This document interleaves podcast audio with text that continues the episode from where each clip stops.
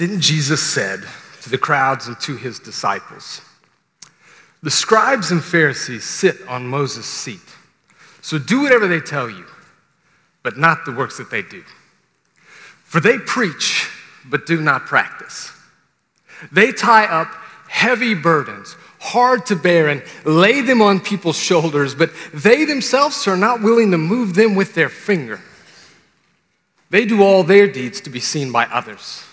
For they make their phylacteries broad and their fringes long, and they love the place of honor at feasts and the best seats in the synagogues and greetings in the marketplace and being called rabbi by others. But you are not to be called rabbi, for you have one teacher, and you are all brothers. And call no man your father on earth for you have one Father who is in heaven. Neither be called instructor, for you have one instructor, the Messiah. No, the greatest among you shall be your servant. Whoever exalts himself will be humbled, and whoever humbles himself will be exalted. And those are the words of Jesus Christ. Um, we're going to be looking at this final big section that Jesus has, and it's meant to be heard. It's meant to be um, a, a, a, message, a, a sermon preached to his disciples and to his crowd, to the crowds, where Jesus is warning against something that you may actually think is a good thing, but it's not. Right now, in our culture, it's being described as both a bad and a good thing.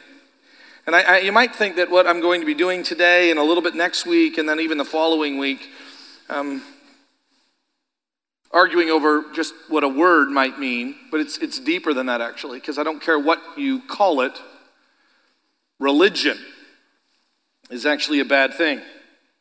Religion itself is a bad word. And what Jesus is doing there in Matthew chapter 23 is he is addressing the, to the crowds and to his disciples in the presence of the religious leaders, the establishment, what Jesus is, is, is, explaining is that when we try to understand who God is on our own terms, it's not good. It's not right. It just leads to uh, a dead, empty religion.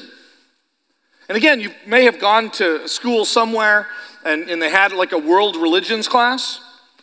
And they sit down and they describe, now these are the world religions, and then they take each one and they divide it up. This, these are their doctrines, these are their beliefs, and these are their practices. This is what Buddhists believe, and this is what they practice. This is what Hindus believe, and this is what they practice. This is what, and they have all these different groups. The Bible gives a different approach to this, and I'm very aware that even discussing what I'm going to be discussing today is somewhat uh, controversial because we live in a day and an age where we want to treat everything as though it is all equal. And this book doesn't really give that same perspective. Do you know that? This book doesn't say all religions are the same. It doesn't. It does say that all people are made, foundationally at the very beginning, creation, made in God's image. Therefore, we need to love and to care for and to witness the truth about God to all people, but not all religions are the same. Actually, religion itself, if you would mind me just trying to differentiate this for the sake of understanding this text and applying Jesus' words to our own lives, religion is a bad word. Religion is this humanity coming together and asking themselves these particular questions. Number one, where did we come from? Where did we come from? We want to know, like, what is our origin? Um, who, made us? Why are we here? Well, what is the purpose of our existence here? Why am I here? Purpose. When I die, where do I go? And, and before, we kind of, in, kind of in that same line, what is right and wrong while I'm here to get me to where I want to go, this afterlife? What's that, what does that connection look like? Those basic questions are common, and every world religion has, a, has an answer to those. When, i when I use the word religion for this morning's conversation, I, I want you to think of it in these terms it is humanity's understanding of God us pooling together our thoughts and saying, This is what we believe God is, and this is we believe how we please Him, and this is what we need to do. It is a man originated idea, it is a humanities collection of, of, uh, of thoughts. And then it becomes our expression outwards towards the deity. That is religion. Some religions in the world claim that they had special messengers. Okay, it's not just it's not just Muhammad who claims that. It's not just um, Joseph Smith who claims that. There's a number of people who claim that that not God Himself, but usually some kind of angelic being came down and told me some truths about about the world and about who things are. And by the way, that is not this book. This book has angels in it, but this is not a revelation from an angel. So there is a, a, a desire within all, all, well, actually, I would argue with all, all humanity to understand where we came from, why we're here, what is right and wrong, and what happens when we die. And there's many different expressions, and they're not just, they're not just cultural. This isn't just a sociology issue. It's not just a psychological issue. It's, it's, it's, I would argue, fundamentally a lot more than that. And the Bible treats this issue of, of religion, again, our attempt to understand God, our attempt to, to figure Him out and to try to respond to Him. And it works anywhere from this far extreme here. Religion is designed to control the deities. How can we act a certain way to control the deities? Now, others may say, no, we're really not controlling them. What we're really trying to do is appease them. Okay, controlling just sounds, it's, it's far too negative. I really don't mean that. Really appease them. To take a middle ground, um, this, this word might be a little bit too strong, but it, it literally is a to manipulate my behavior and life circumstances so that I can have, in the words of someone, my best life now.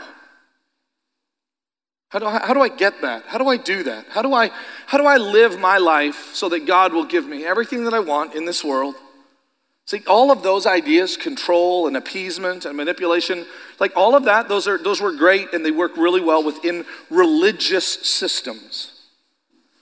And Jesus steps into that context and goes, This is all broken. Like, this is wrong. And he, he literally looks at the crowds that are lost, his disciples who see something in him, but have the temptation within them always to go back to religion. I, I, I like, you know what I like about religion? It's like, it's clear. Do this, don't do this. Do this, don't do this. It's clear. And Jesus is offering, hey, it's not just, if you go back to the Sermon on the Mount in Matthew 5, 6, and 7, it's not just whether or not you commit adultery or not. It's not whether or not you murder someone or not. It's what's going on inside you. What does Jesus really care about? What's going on inside your heart?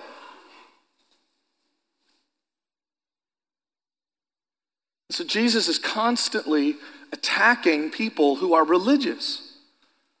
Saying you, you, don't, you don't get what's going on, you don't understand what's happening, you're trying to figure this out on your own, and I'm, I have come here from God. I'm not an angel. I'm not a, I'm not a collective group think. I am God in the flesh. And that, that, that changes everything.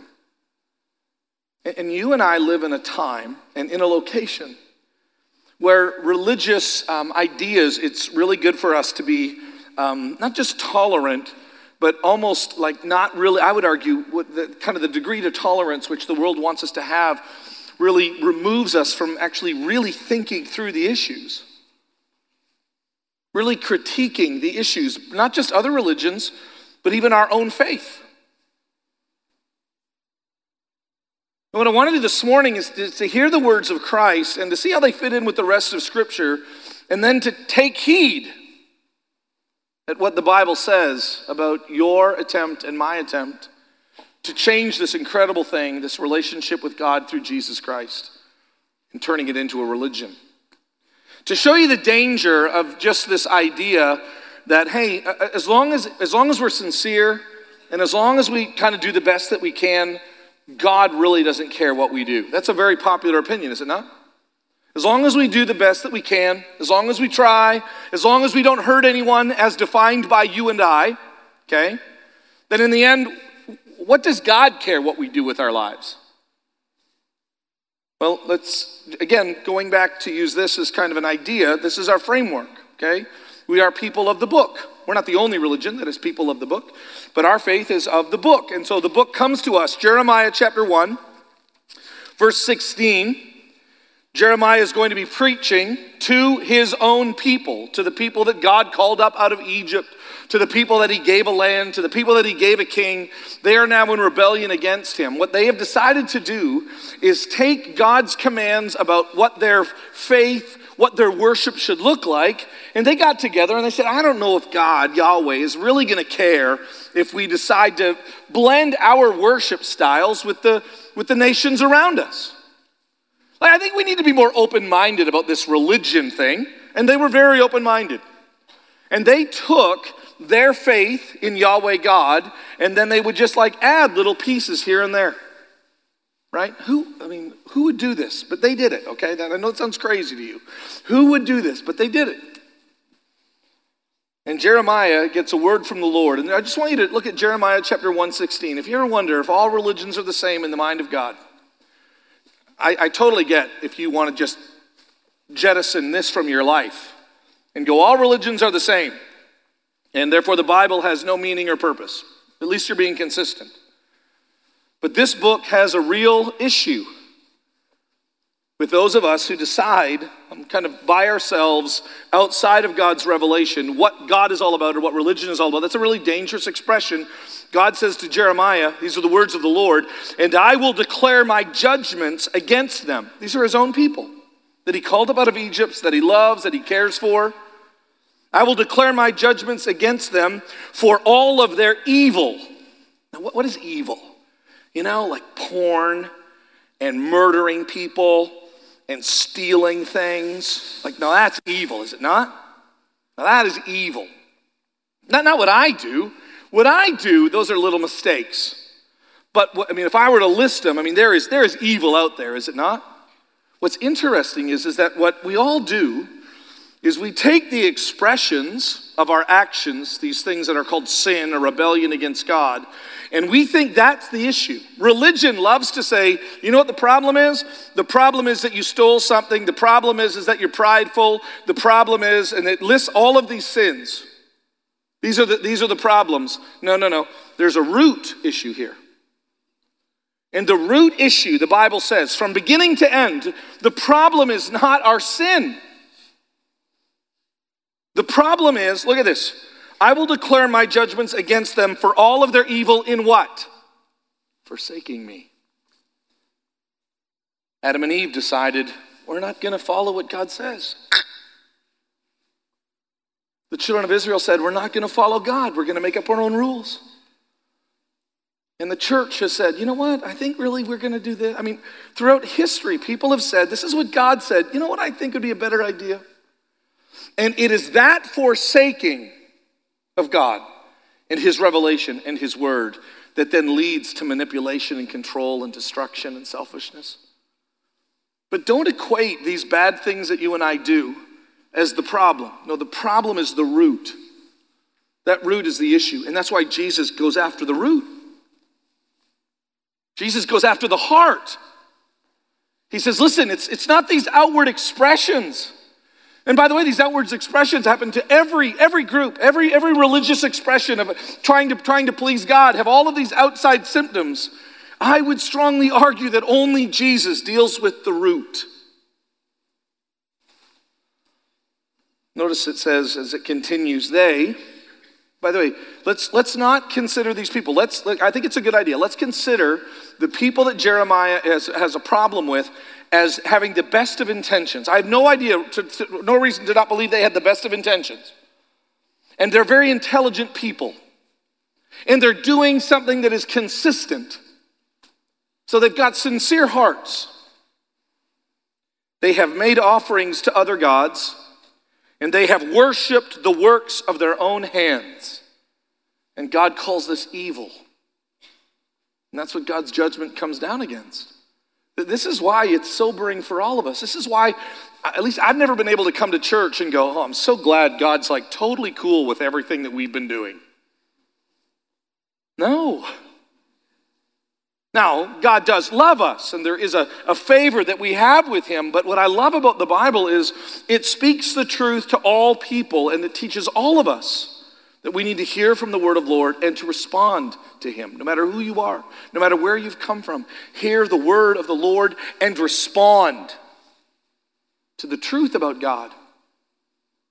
And the truth about God in Jesus. Paul comes along and says a very similar thing. So Jeremiah says it in the Old Testament.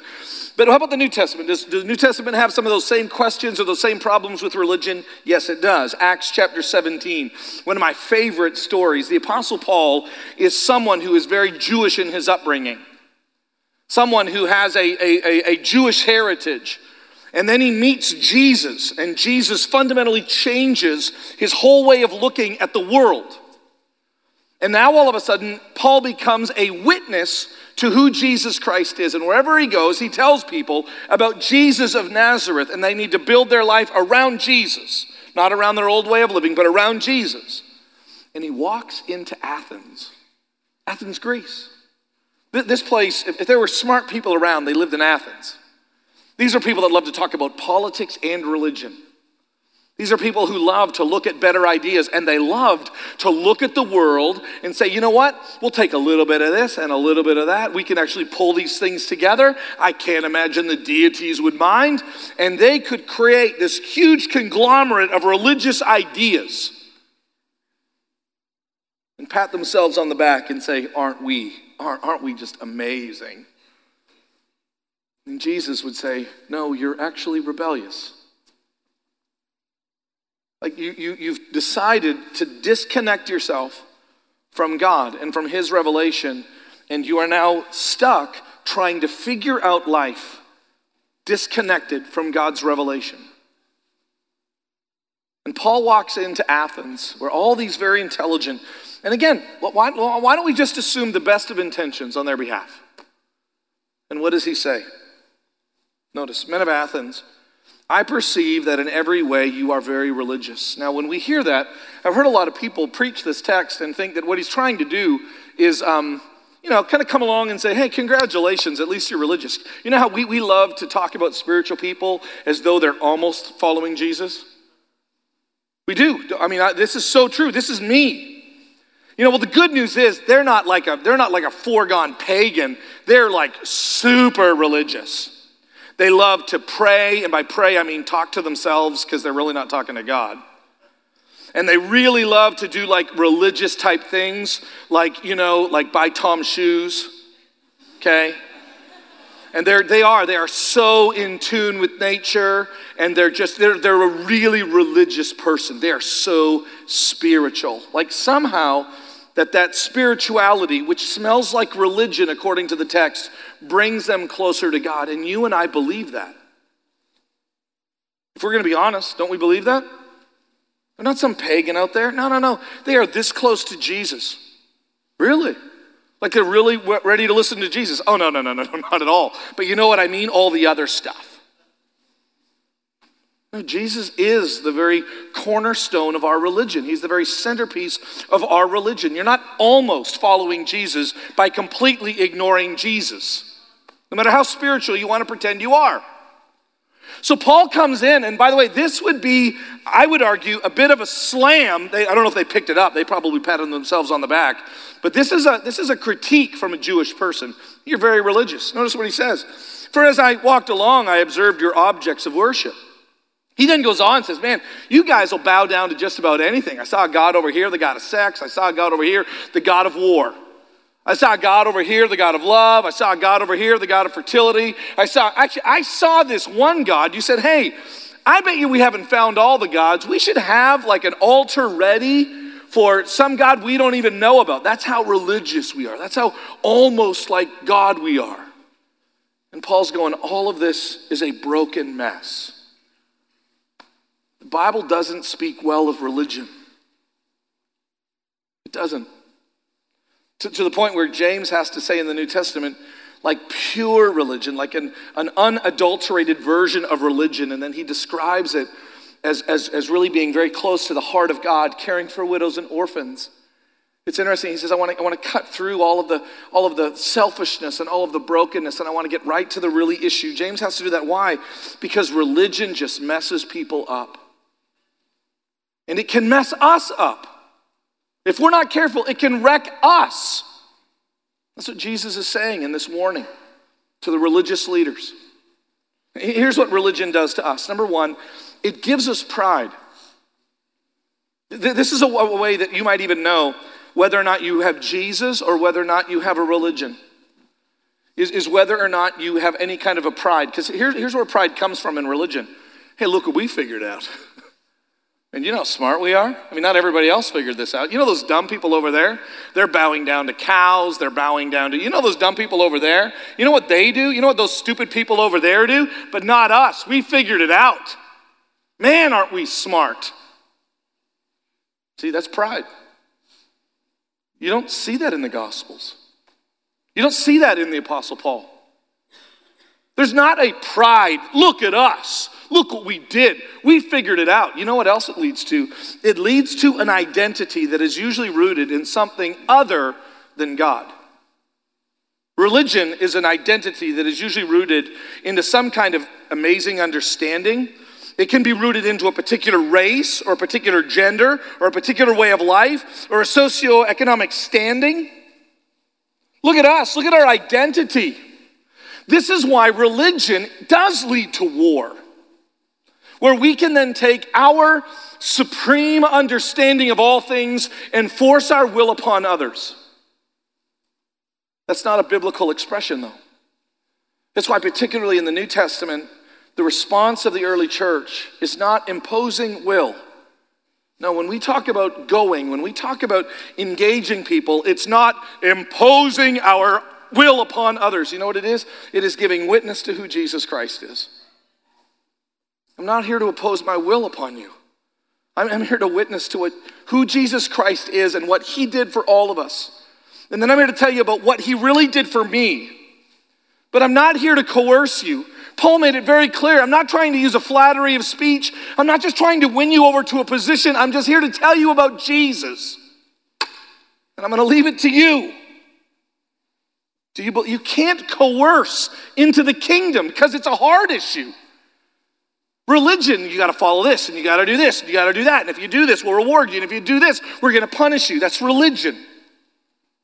That's never been the church. And Jesus sees this in the religious leaders of his day, and I'm sure he sees Peter going, I like this. I really, I really like this. You know what Jesus could have done better? You know what Jesus, you know, uh, Jesus, can we talk? Because I, I think there's some things, I think you're a little vague with some of your stuff. You talk about the hard, but what does it really look like? And you know how I know that's a really big deal? Because that's the number one thing I want. Like, I want a clear expression. How much can I spend on a car? where it's not too much and it's not too little. How much do I have to spend on a house? How much do I have to give? Am I, am I gathering too much? Am I in too many groups? Am I not in enough groups? What does God want from me? Anybody go down this road? You know what Jesus says? Just come to me. Now, by the way, we'll work all that out, but you want, yeah, I want rules. I want more and more rules and more and more rules because if Jesus, then it's clear. So you don't want me. I just, yeah, no, I don't want you. I just want rules. Is that what we do? You know, you have a book. And that's why I'd even challenge you. It's the beauty of it. Some of you are thinking right now, you're telling me there's no rules in this book? Oh, yeah, there are tons of rules in the book. And guess what the book says all the way through it? And doing all of these rules is not going to save you. All the way through. That's not a New Testament idea. That's an Old and a New Testament idea. God said to Israel in the Old Testament, You guys know how to follow it along, but your hearts aren't in it, and therefore I will judge you. God says, I want to reveal the truth about who I am so that you would know me and that you might obey me. But if you just try to follow his rules, you don't know me. That's the Bible. We have this identity, and we have these another thing that a religion has, by the way, and there are some there's some interesting overlaps. Religion has the, have these powerful experiences that begin to define us. I don't deny people's experiences. I really don't. I mean, how can I? Yes, I did. No, I didn't. Yes, you did. No, I didn't. I did. You, you didn't? Yes, you did. I don't even know what I'm saying now. And it's the, it's the experience that defines me. It's these prayers that I do, it's these actions that I do, and those are what's def- what define me. And that's why I actually love studying world religions. And I see all of the overlap. And that's why it is not our prayers that define us. It is not our giving that defines us. You know what defines us? It's not our experience. No, everyone has an experience. You know what changes it? You know what totally defines everything? Jesus. It is our experience with Him. It is our prayers to Him. It is our submission to Him that defines everything. And then, lastly, this is what religion does that the Bible warns against it gives a false security, a sense of false security. Security is big in religious systems. So, how do I know that I'm good with God? Like, how do I know? Well, have you done any bad things? Yeah. Well, try doing more good things. And by the way, right now I'm talking about like a lot of churches that I know. I'm talking about maybe even a lot of families in Sunnybrook. Quit doing bad things, try to do more good things and then you'll know. I mean, talk to somebody about what it's going to be like when they die and whether or not God's going to accept them. And people get nervous because they think of their bad things. That's a religion. So when I say to you, stop, you're about to meet the creator of the universe. You're about to find out whether or not your eternal, there is a God, you're about to meet him, and you're about to find out whether or not your eternity is far from him, hell, or is with him for eternity, heaven. You're about to find out what are you thinking about? If you're thinking about you, you have a religion. If you're thinking about Jesus, you have Jesus. Tell me what you think about. You see the fundamental difference? Just think about Jesus. Jesus is not a false security. I would argue the reason why the world religions are constantly up and down is because they have to measure themselves by whether or not they've done enough. And, and therefore, I, and, I, and this is, I, I see it in us. Oh, well, have I done enough? I don't think I've done enough. I really need to do more. I really we don't think I, I was talking to my wife the other day. We really need to do more. Why? Well, you know, because, you know, God, ugh, He's going to get us. It's not, you know, I was thinking about what Jesus Christ did for me. And I look at the, um, the responsibilities He's given me, I'm looking at the blessings He's given me, and I just think that He has put me in this position to give Him glory and honor and praise. See, one of those is actually a response to Jesus, and the other one is a religion. And do you worry about you're not, do you worry about not doing enough? That's a religion. And that's a false security because you're building it on your own up and down spirituality. And all of ours is up and down. So, what's the difference between following Jesus? That's the word here for Christianity. What's the difference between Christianity and religion? Jesus points it out by looking at these religious leaders. And he says, and by the way, it's not just happening in the religious leaders, but here's what he says. Notice this. Here is religion. Religion is, and by the way, this can happen to the church. Nobody gets a pass on this. We can't just say, oh, yeah, but we're totally excluded from that. That's just God going after everybody else. No, no, no. God goes after everyone that doesn't make much of Him. He does not have, you know what the Bible says? He does not have favorites. He wants everyone. Drew's final words that he was like reciting from the words of Jesus Christ, not was, and everyone who is proud and not pretending to be a follower of Jesus? Well, no, no, no. It's, and if you are someone who likes to exalt yourself, no matter where you're from, no matter what, no matter what race, no matter what gender, no matter what you call yourself, if you exalt yourself, you will be, you will be humbled. And if you humble yourself, you will be exalted. That's what he's giving. That's what the warning he is giving. But what we actually see, the difference in Christianity and religion, is religions love to preach and they don't do well practicing. Hey, here's what you should do. Here's what you should do. Here's what you should do. Now, I don't really do it all the time, but here's what, I, here's what you should do. Here's what you should do. And Jesus says that is a sign that something is disconnected, that something is broken. Now, by the way, there is a difference between those people who are saying, Man, I'm working with this and I'm struggling with this. This is something that God is getting. I'm in a constant state of knowing who God is and what God is doing and giving my life to Him. That's not hypocrisy.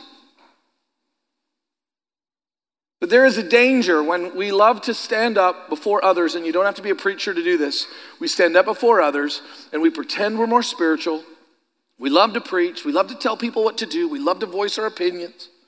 Even if it's just for your 3,221 friends on Facebook that you're really intimate with, wherever it is you like to preach, you're going to give some way of living, some way of thinking. But Jesus knows, man, you, you talk that game, but you don't live that game. That's religion. Jesus also says, this one really kind of hit me hard. They love to tie up heavy burdens. That's a religion. You know what the answer is? More rules. I remember when I was preaching through Leviticus a number of years ago, I went back and I looked.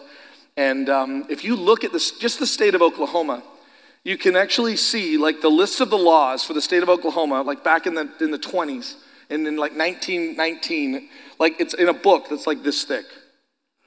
Okay? And then, you know, 1919, 1920, 1921, 1922, 19, and they keep getting bigger and bigger and bigger. Why? Because you know what our problem is? We just need more laws. Like now, it's, it's crazy big. You, you don't have to be like, you don't have to be like religious. You could actually just be somebody who actually believes that people are generally good. And the reason how we can control and live with one another is we just need more rules. This is why, for those of us that just want, you know, I wish, wish the Bible had more to say. Like, I just would love to know, like, what television shows I can watch, especially the ones on Netflix, because some of them are really cool. I wish Jesus had a Netflix section in here. And that's really the answer, isn't it? The answer is more rules. And we believe that. If there were more rules, it'd be more clear. And if it was more clear, we would be better people. That's the problem clarity. And clarity means more rules. Jesus says that's a sign that you have a religion. I don't know if I like the leading of the Holy Spirit. I wish someone would just tell me what to do. That's a dangerous sign. And the amazing thing is, here, here's where I know it happens to me. Um, have you ever been in a situation, moms and dads, you ever been in a situation you find out your kids are not the people that they pretend to be? You feel like your trust has been violated? You find out that the, the room that they you, you gave them, and they promised to be good and promised to be kind and promised to be nice or promised to whatever, and all of a sudden they took that and they, they made some really, really poor choices. What's your, what's your response? We need more rules around here. You're grounded. Give me your phone, your car keys. We'll fix you. Like it wasn't working before, and so we're going to totally change your heart by taking away your phone and your car keys. By the way, I'm, I'm, not saying that there aren't some consequences. I'm not saying that for these guys going, cool, can you talk to my parents? Andrew and I, one of the things that we did right, we didn't do a lot, but one of the things that we did right, she did more than me. One of the things that we did right was we, we really understood the fact that, that these consequences weren't going to fix our kids. We got that from Jesus. That there may be consequences, but they're not going to fix it. It's way more complicated than that. They love to tie up heavy burdens. Look at this next one. They love to do their do- deeds to be seen. Like, I know I'm religious. Look at me. Did you see what I did? Do you know what I do? By the way, Jesus says that it'll be a good thing when we do good deeds because people will see it and they know when we're doing it for God, they will give, they will recognize that we're doing it for God. So Jesus isn't against us doing good things. But there is a difference between are we doing these things because they flow naturally from us, or are we trying to impress others? Or, or, or tell you what, in your best day, you're not trying to impress anybody but Him. And there's a kind of impressing Him that is that flows from gratitude and gratefulness. And then there's a kind of impressing Him your heart really isn't in it, but God, if I do this, if I do this nice thing, you owe me big time. You have a religion. Jesus says they love the place of honor. They love the place of honor. Why? Because it's about the here and now. So I love the special things that I get. And, and he says this at the very end I love this. And they love being called rabbi, they love being called doctor, they love being called mentor. They love being, they just love the titles. They just absolutely love titles. You can tell people if they love titles, you can tell that somehow they are just completely not satisfied with this title follower of Jesus. No, that doesn't sound right. Follower of Jesus, PhD. Follower. Yeah, it doesn't work that way. It just sounds dumb, doesn't it? Are you happy with the title follower of Jesus? No, it's not flashy enough. And, and by the way, it is hard for those of us in ministry or in leadership. It can be really difficult for us because there is something that can be alluring about the stage or the pulpit. But it's, it's, not, just, it's not just us that, that, that make a mistake. Like sometimes it's just, um, it's just even the people in the church who look at the rabbis, who look at the great teachers, who look at them, they are just, wow, Billy Graham, he is awesome. Like, I bet you Jesus is lucky to have Billy Graham. Francis Chan, now there is a guy who is so awesome. And we treat them like they're superstars. And we're way more interested in what Francis Chan says than Jesus. That's not, by the way, that's not Francis Chan's fault. Like, that's ours. So it's not just that they like to be called rabbi. You know, it's a religion when you love to call them rabbi. Why, why do you think we try to do our best around here? Um, uh, Jim, who, who are you at Sunnybrook? Um, I love to say this. I'm one of the pastors. No, but which one of them are you? Well, you know, I'm the lead pastor. just in case you're wondering. Yeah, I'm, I'm, not just, I'm not just a loser college pastor like Scott and Drew. I don't just play with your kids like Zane, Gucci, Gucci, Gucci. I am the lead pastor. Thank you very much. Like, that is so broken. That is so broken. Yeah, I, I really, you know, I want to make sure that I have a relationship with, you know, the lead pastor. Why? Like, listen, like, I, I get it. I mean, I, I think I would. I, I, I like to have relationships with people, but why do you need me?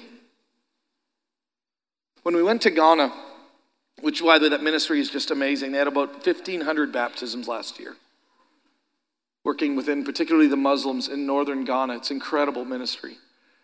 And I went and we were giving a lecture, and these, these, these guys with terrible road conditions and the most complicated travel with, with a, they're pastoring a number of different churches because there's just not enough pastors to go around.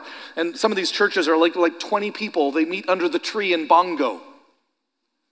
And they need their pastor to come. Now, the one thing that works really well in Ghana are cell phones. So there's like immediate access to every one of the pastors. And we were talking at this conference with 70 of these pastors in, in northern Ghana.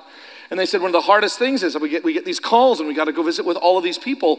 And you've got to visit with them because if you don't come and pray with them, then they believe God's not going to do a work.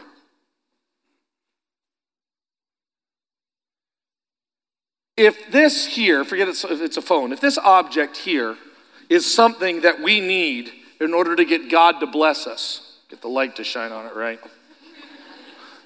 We need this here. We're going to ask God for something, but we need this here.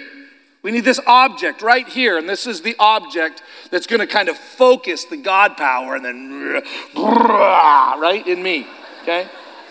What do they call this? What is it? Yeah, we're so, that, that's so dumb. What I need is a pastor. What, what do you call that?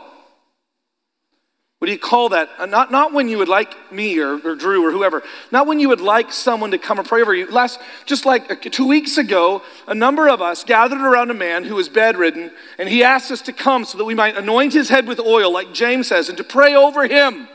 Glad to do it, brother. You need me to come pray? I'm glad to do it. But if you want to put me here to somehow magically get God to work for you, that's jacked up. That's not what this is about. Do you understand that? I'm a brother in Christ. My name is Jim, not lead minister. My mom doesn't go, Hey, lead minister of Sunnybrook, would you like breakfast? She literally is Jimmy. That's what she calls me. Or my wife, James Allen Johnson, get in here. My wife has never referred to me as lead minister. She's never like recited any of my diplomas or anything. Hey, Jim. Jesus says, because we this is this is how you know it's broken. Because here's what Christianity gives, different than religion, with fancy titles.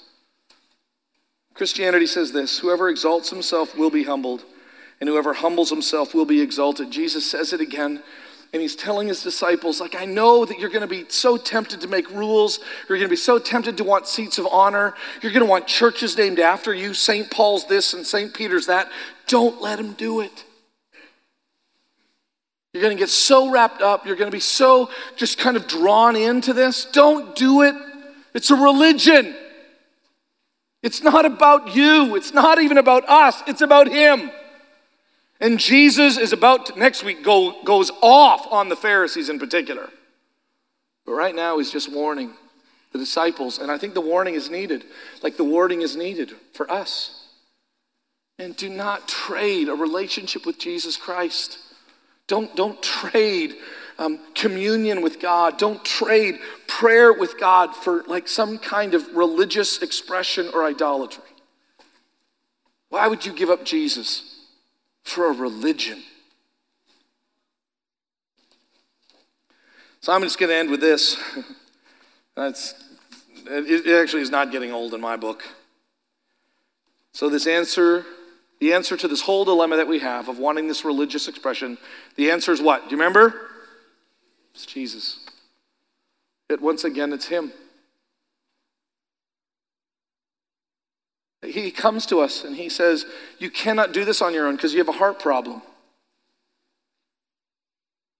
And, and don't just take the don't commit adultery, but now I'm asking you don't lust in your heart, and then just making that a new law. You, you missed the point. That's what we try to do. Was, was, that the new law then? So the old law was this, but now Jesus get no no no no no. The, the new thing is is that what you need is me. The new thing is is what you need is actually the indwelling of the Holy Spirit. I'm, I'm really grateful for some people that God has put in my life. And uh, many of you know this. I have a, a young man who lives with me who's Muslim. I love him. I love the challenge. He's very challenging, he's a very intelligent young man, but I love the conversations that we have about faith and about how to please God and all of these different questions. And, and the most amazing thing that I like to keep coming down to is like, so how do you know? Like, how do you know that everything is good between you and God? How do you know that everything is? And it's just absolutely fascinating how um, they're not just doing those things like somehow that, that, that Allah doesn't know that they're bad, but they're, they're just they're trying to figure out a way to, to live faithfully. And they've got a book that says these are the things that you need to do. And that's what their book says. And by the way, do you understand? Like our book doesn't say that. Our book doesn't say do these things and you'll be right with God. Our book says trust in God and believe in Him. Every plan He has ever given to you, it is done primarily through Jesus Christ of Nazareth. And His death, burial, and resurrection and ascension gives you life. Connect to that and you will have eternal life, a security. You won't have pride, you'll have a deep sense of gratitude for what God has done. And you will have an identity that can't be based in any kind of gender or any kind of nationality because it's all genders, it's all nationalities, isn't it? I think there's only two genders. So, all of those things. And it pulls us in together, and there's no room for pride. Why? Because all of this comes as gift. Because God came to us in Jesus. That's what I mean by Jesus is the only answer. So, do you have a religion? Oh man, I hope you don't. It's our prayer that you have Jesus. Let's pray. God, thank you for what you have done and continue to do in Jesus. God, I pray that we wouldn't take this text or this message and somehow become prideful of what we have all those other people that don't have our views, that don't have, and they just have religion and we have Jesus. Father, those thoughts are foreign to this text. May we live lives of love and gratitude for who Christ is and what he has done. God, may there be no identity outside of the identity that we share with Christ. God, may the security come not in our own good deeds, but in what Christ has accomplished for us. God, may we remember that we do not fight against flesh and blood, but against the rulers, the powers of this dark age. May we remember that we never coerce, we never manipulate, we just give witness to who Jesus Christ is and what he has done for us. God, free us from religion. Give us Jesus, and in him make us content. In Christ's name we pray. And all God's people said, Here's how you know if we start messing up if you see lead pastor parking spot. Now, that doesn't mean that I won't occasionally park wherever I want if I'm in a hurry. but I don't think I can park there if your car is there. So whoever gets to that area right beside my office door first wins.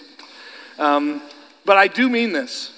I hope that, you, that you're looking at this church, even at its leaders, and saying, We want you to be like Jesus. I hope you hold us to that. Because I know we want to hold you to that. I hope, as moms and dads, you recognize the need to be held to that. Followers of Jesus, first and foremost. Amen?